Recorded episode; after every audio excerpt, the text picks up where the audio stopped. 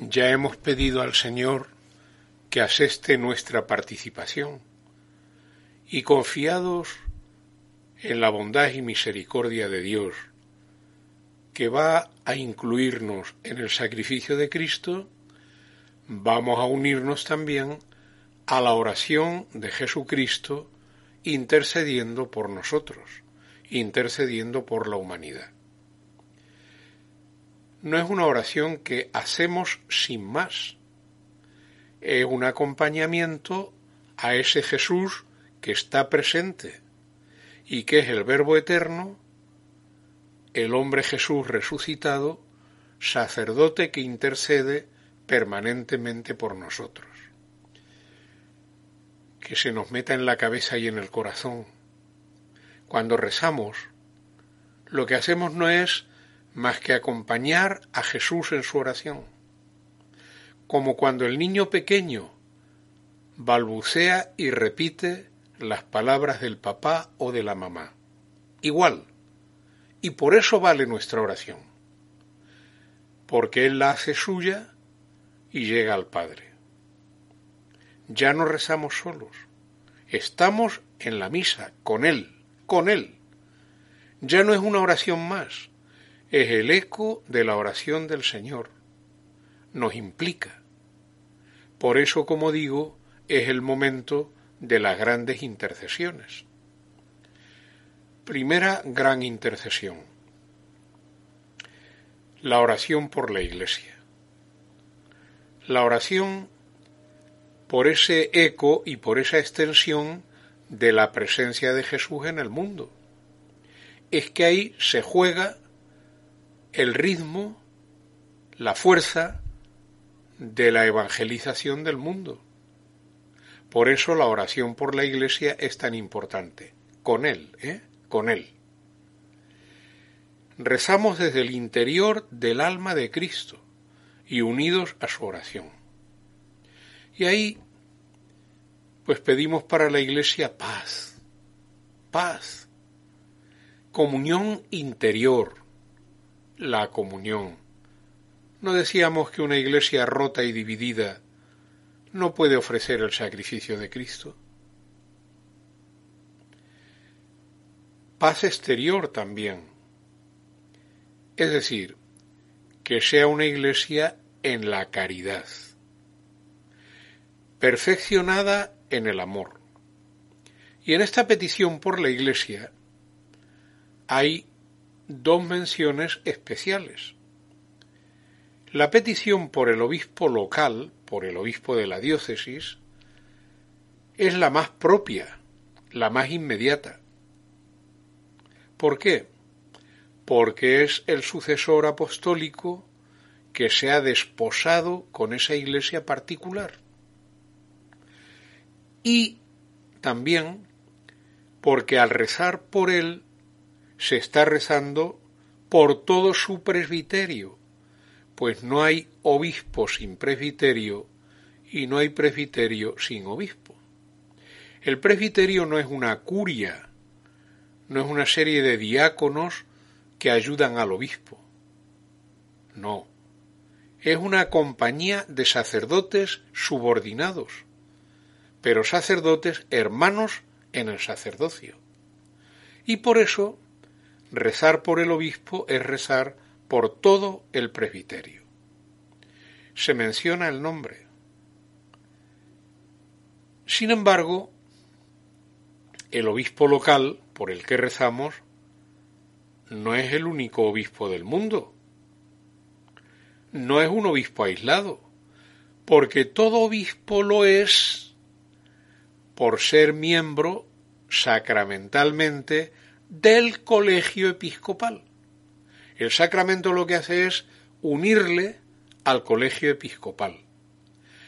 Y aunque un obispo esté al frente de su diócesis como el esposo de la esposa, sin embargo, él tiene que estar mirando a todo el colegio para dirigir correctamente esa diócesis, porque la diócesis no es un cacho ni un pedazo, es una concreción de la Iglesia universal. Ahora con el obispo local habría que rezar por todos los obispos. Pero claro, menuda lista y más si se hace de toda la historia. No. Como hay un obispo que representa a todos, que ejerce una autoridad sobre sus hermanos, y que es el sucesor de Pedro, a cuyo cuidado está la unidad de todas las iglesias, se menciona y se reza por el obispo de Roma, el romano pontífice, al tiempo que por el obispo local. Pero no lo olvidéis, al rezar por el obispo de Roma, también estamos rezando por todos los obispos del mundo. Están presentes en esa Eucaristía, porque esa Eucaristía, aunque sea de la iglesia particular y se celebre en una parroquia, es una Eucaristía de toda la Iglesia universal. Se pide por el que es cabeza de la colegialidad, por el Papa, y es coepiscopo, pero de un modo especial, de todos los obispos y de todas las iglesias particulares.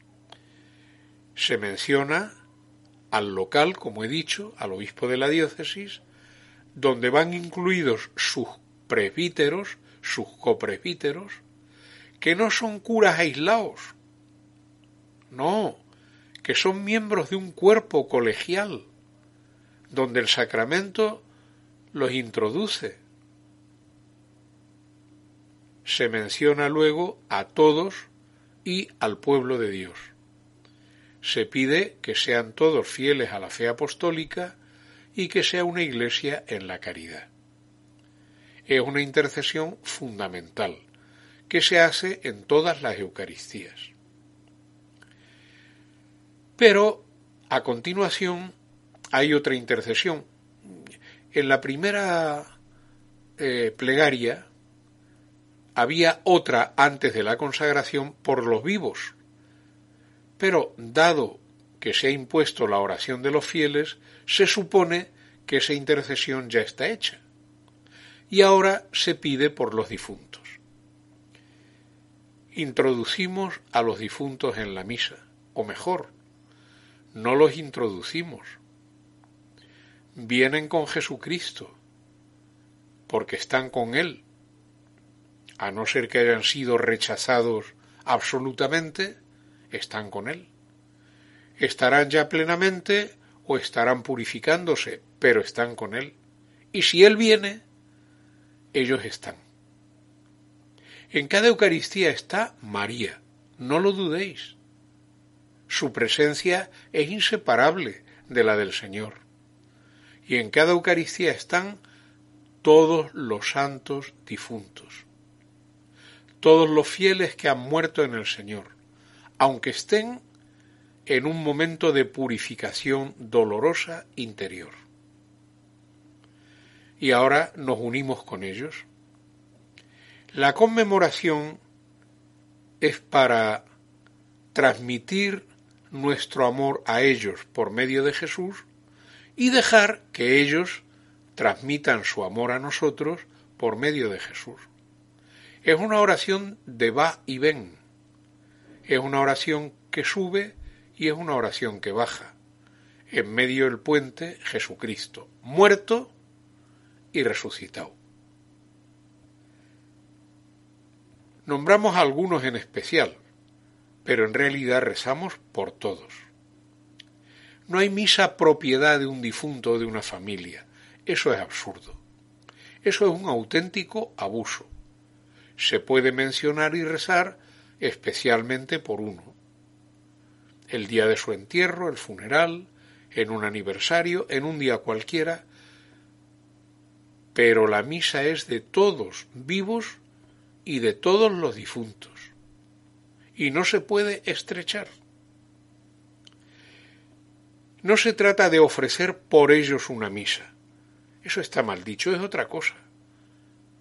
Es unirnos con ellos en la misa, decirle al Señor que forman parte de nuestra vida, que forman parte de nuestra vida, pero que nosotros formamos parte de sus vidas como herederos que somos. ¿Os acordáis de la parábola de Lázaro y Epulón? Entre los dos había un abismo inmenso que no podían cruzar. Bueno, pues ahora en ese abismo hay una pasarela. Es una pasarela en forma de cruz. Es el Señor. El abismo ya no se para. Hay pasarela. Hay forma de llegar. Es el momento en que todo lo que somos lo extendemos a ellos, Señor. Si algo bueno tengo, ellos han tenido también culpa. He heredado. Ahórrales dolor purificativo. Y su oración nos hace mejores. Cuando salimos de la misa, no tengáis duda. Padres y familiares y antepasados han estado pidiendo para que salgamos con más bondad. Y al final de la misa, perdón, de esta parte de la anáfora, la doxología. Y otra vez, ¿os acordáis del no cumpleaños? ¿Os acordáis de que todo es Cristo? Pues así acabamos. Por Cristo, con Él y en Él. A ti, Dios Padre Omnipotente, en la unidad del Espíritu Santo, todo honor y toda gloria por los siglos de los siglos por Cristo. No hay otra mediación, no la hay. Cuando rezamos a la Virgen o a un santo, es para que se unan con nosotros a Cristo. Con Cristo, en su compañía, con Él. Por eso la Eucaristía es el mejor lugar. En Cristo, en Él por la comunión. Toda nuestra religiosidad, toda nuestra vida se cierra con esta exclamación que es bendición y acción de gracias en la Eucaristía.